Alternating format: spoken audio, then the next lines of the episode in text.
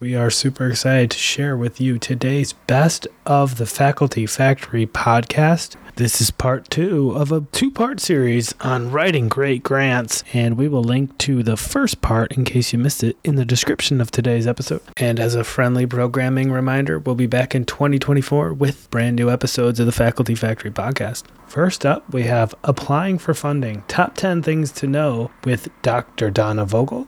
After that, we'll hear from Dr. Dionna Williams talking about grant writing habits and hacks. And finally, we hear from Dr. Elise Weerts about writing the right grant. To all the Faculty Factory community people out there, we love you and we look forward to another great year in 2024. Beware of the A word. That's overly ambitious. Ah. Now, in the real world, ambition is a good thing. We all want to be ambitious. We all want to get somewhere in life. In a grant review, in that summary statement, it's a word you never want to see. Mm-hmm. Because what the reviewers are saying there is you have bitten off more than you can chew and or you have not shown feasibility. You've set out to do something that you have not demonstrated you're able to do. So that's ambitious. It's something mm-hmm. you never want to see. The other things to watch out for. Sometimes the application instructions or the funding opportunity will say that something is encouraged. If something is encouraged, what that really means, and I'm translating NIH speak here, mm-hmm. it really means it's required. Required. but legally they're not allowed to say so. Uh-huh. So they're encouraging it, but they really want to see that. The flip side of that is if it says that something must be strongly justified, avoid it like the plague. Ooh. Do not do that thing. Mm. I think once in 13 years I saw somebody strongly justify something that was asked to be strongly justified and actually get a fundable score and succeed. By and large, it means do not do this thing. Uh huh. Uh huh.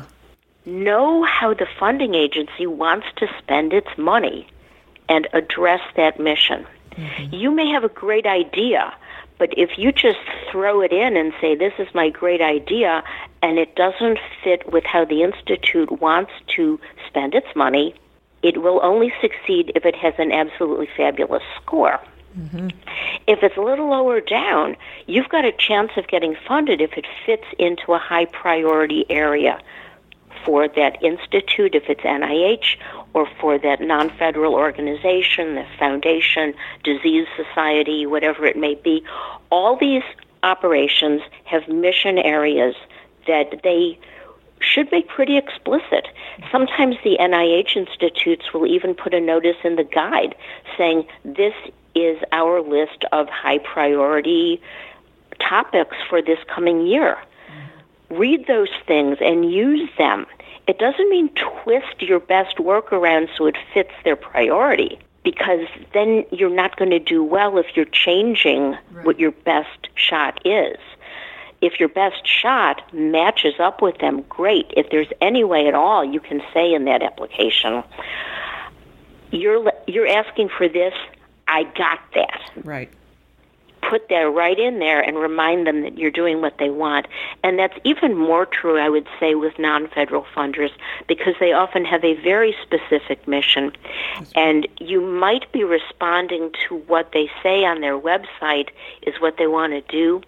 But in that case, I would say take a look at who they've actually funded. Mm-hmm. Look where their money is really going. And it may turn out that something that's on their list is not getting a, a lot of love. That's right. And it and, and, you, and just because you uh, want to do something that's near and dear to your heart, and you feel like you're capitulating and giving in and chasing money and writing a, an application to do what they want, doesn't mean that when you get the funding, you can't do what you want. Also, I'm not saying instead of, I'm saying also, you mm. say to them, I can do this. I have this. I have exactly what you want then mm-hmm. you get the mm-hmm. funding and you find a way to leverage that to do or start doing what you want to do. So it's a nice inroad. So that's a great strategy. Mm-hmm. There are ways. And finally, and this is the most important thing, talk to a human. As opposed to a dog? I like talking as to dogs. As, as opposed to just reading the application ah. information ah. and doing what it says because lots of times these things are confusing or poorly written or ambiguous, and you're going to have questions. Make sure you ask those questions of a knowledgeable person. Right. And in the case of NIH or NSF, it's going to be your program official.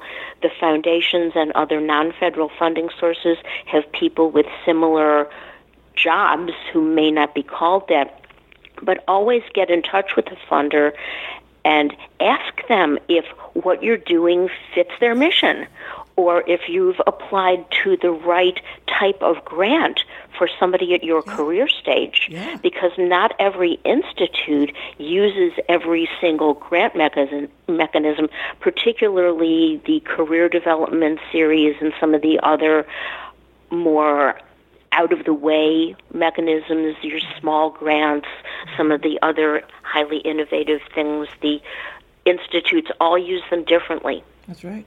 So make sure that the institute that is likely to fund you based on the scientific content of your work has the right mechanism for you at your career stage to do what you want to do because they don't always match up. And isn't that that's like so amazing when you tell people to contact the program officer? Most people, 90%, I'd say, look at you like, really? I don't want to bother them. They're so busy. Mm-hmm. And that is like basic 101 grant writing. You want to build relationships with people. So just like you said, they might say, "No, that's an interesting, you know, idea, but that's really not good for us." But wow, it's been fascinating. Your area of work might be really great for such and such or think mm-hmm. about this. So they're, they're really, you know, they're scientists like you and they want, their job is not to be gatekeeping and not giving out money. They want to support and be successful and um, steward, properly steward these research funds. So I think people are always amazed when I say, "Yeah, get in touch with the program officer, build a relationship with them." When they when you go to professional conferences, seek them out, introduce uh-huh. yourself. Uh, that's how you know you get those kind of inside information and people mm-hmm. then put a face with a name and mm-hmm. uh, a lot of things happen just by knowing people so I know you and I've talked many times over the years about like personality preferences, and I'm an extrovert, you're an introvert, and I know this is maybe challenging for people who aren't naturally inclined. But and I know you've got lots of great talks, and one of them is you know how to network in the professional societies, and maybe we'll have you back on and talk about that. But can you mm. tell folks about like a strategy to getting up the courage to build those relationships and make those calls and talk to somebody you don't even know? Well, actually, Kim, I think you've already given a lot of the answer for me, which is number one, remember they're scientists and you can talk science. Yeah. That's often easier than talking about a grant per se.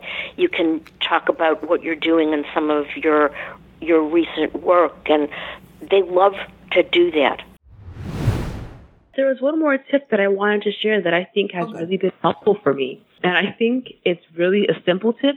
Well, it sounds simple. It's a little harder to implement sometimes, but it's a writing strategy. And I think that tip is to kind of write as plainly and simply as possible. Mm, You want yes. to have your science just be just so easily understood by any kind of scientist.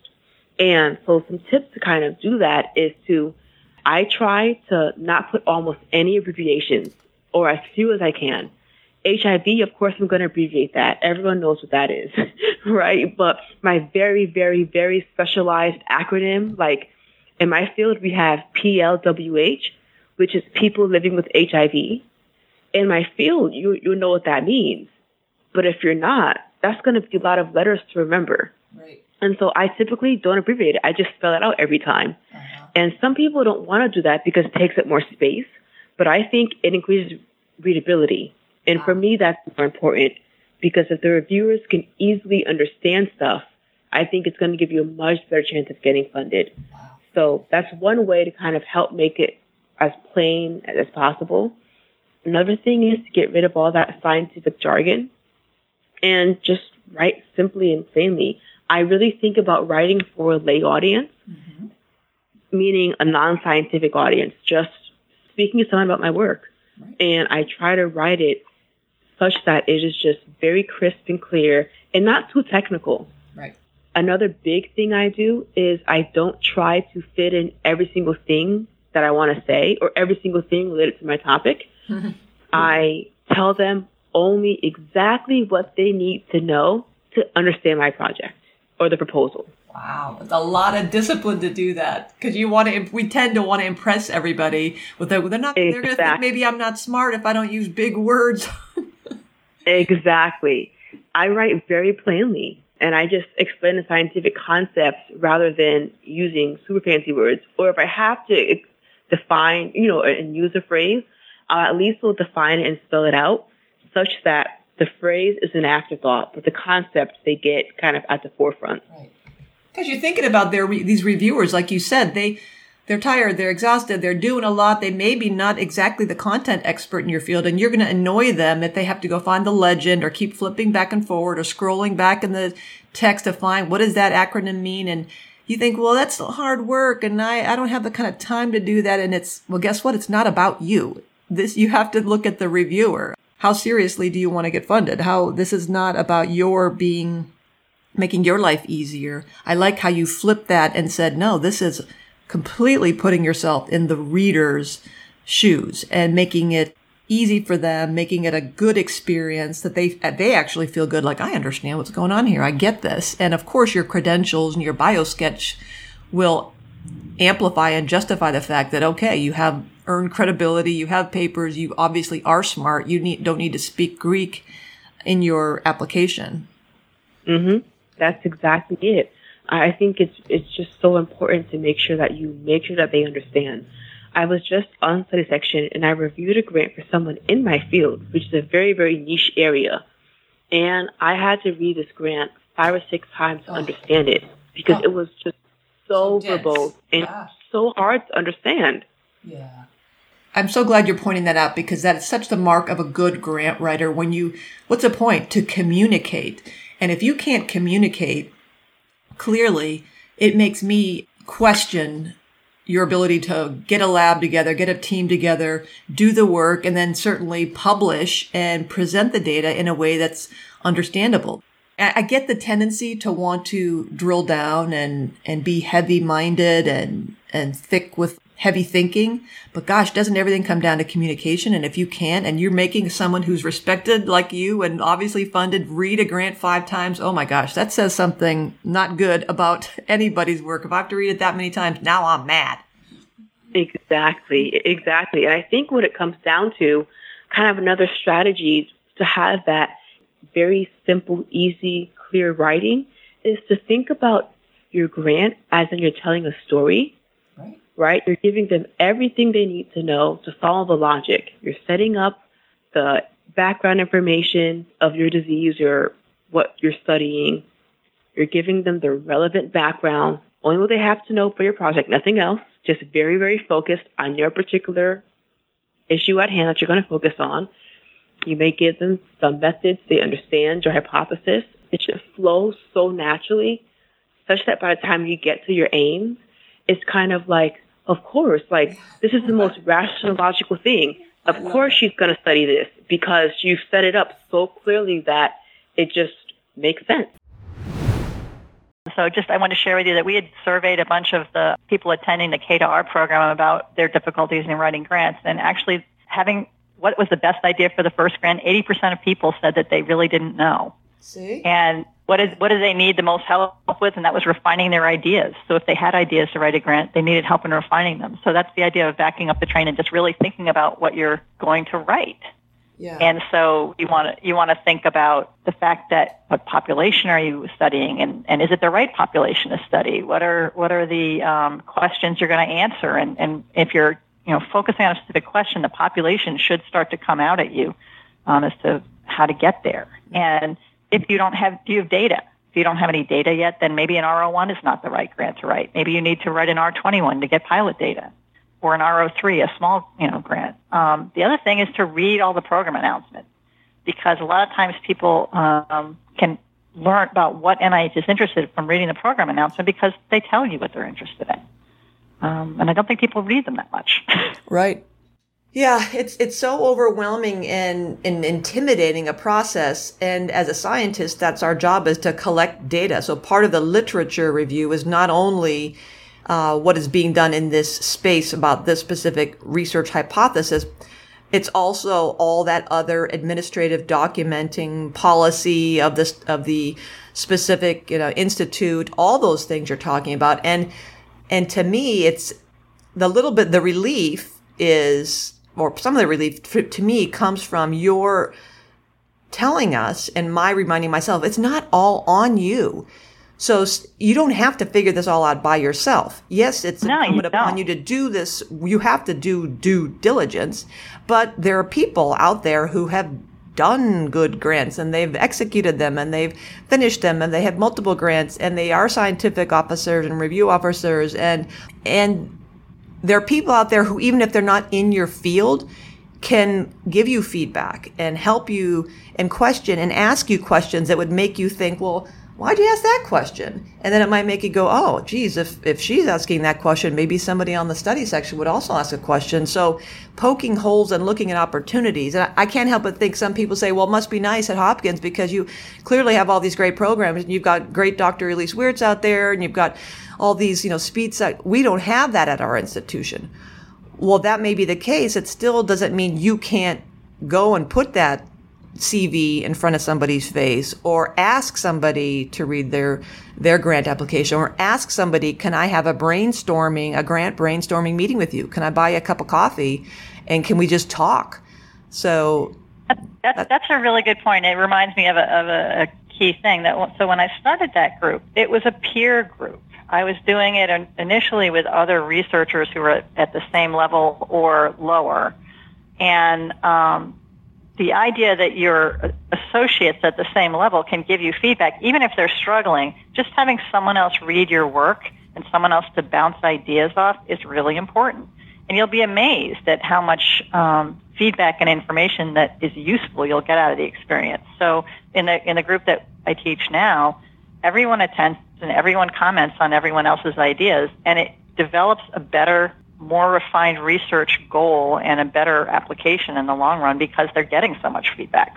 I think you know the optimal of the group size is like six to eight because then you've got enough people in the group to give you feedback in an array of different things and, and enough um, density yeah. to make it you know chug forward.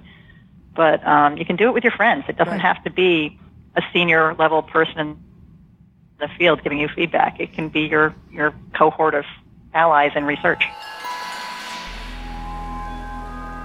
Thanks for tuning in to Faculty Factory Podcast. The mission of the Faculty Factory is to build and support a community of leaders in faculty development who share tools, resources, wisdom, and encouragement in service to our faculty members, schools, and institutions. We encourage you to go to facultyfactory.org to find out more, get in touch with me, ask me any questions. Maybe you want to be interviewed on the podcast. Thanks for tuning in to Faculty Factory Podcast. We'll see you next time. The Faculty Factory podcast and website is sponsored by the Johns Hopkins University School of Medicine Office of Faculty. For more information, visit facultyfactory.org.